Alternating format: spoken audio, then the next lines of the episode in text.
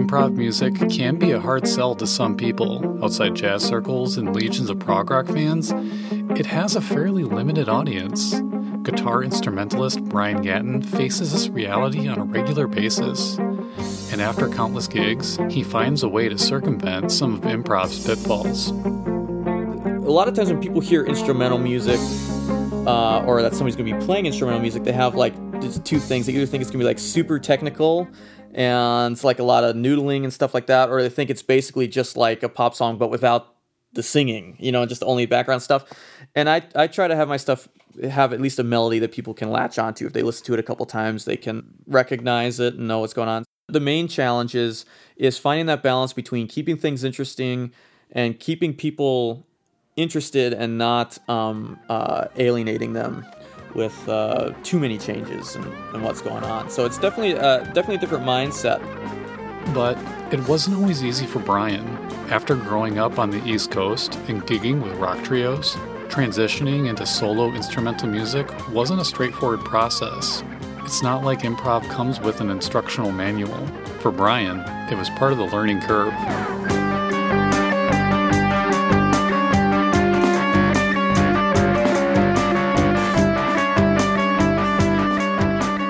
There are certain parts that I just, I guess I just don't have uh, any control over. And there's certain nights, and this is, I think, with any type of performance, there's certain nights where you feel like you can do no wrong, and then other nights where you feel like you can't even, like, you know, are these strings? I don't even know what's going on.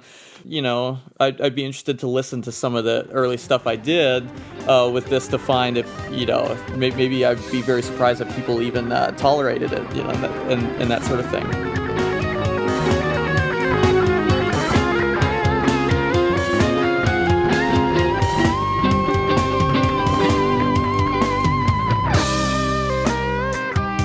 Brian's latest album, Blue Hour, he alters his perspective on writing.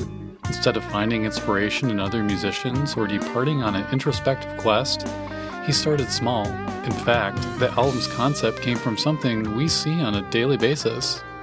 And I'll just take a walk and kind of clear my head and use that as some sort of almost like a visual inspiration for what I'm doing. A lot of the songs on the Blue Hour were inspired by hikes and things like that that I did around the area. And even the, the Blue Hour, the title itself, was inspired by the um, the lighting that happens uh, over the lake uh, right before it gets dark, and it kind of has that blue tint to it.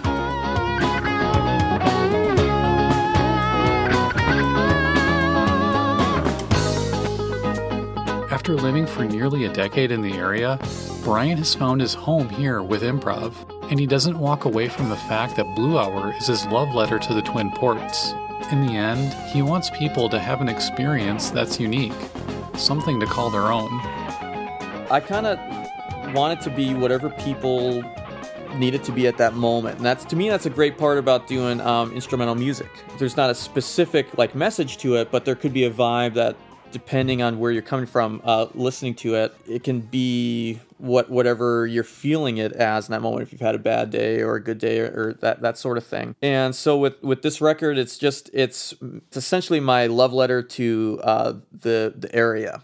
Uh, almost all the songs are inspired uh, by things around the area and named after them and, and things like that if I hand it to people and they have no idea what to expect from it, is these are the sounds that I came up by being inspired by uh, by the town and the lake and and and the people uh, in it.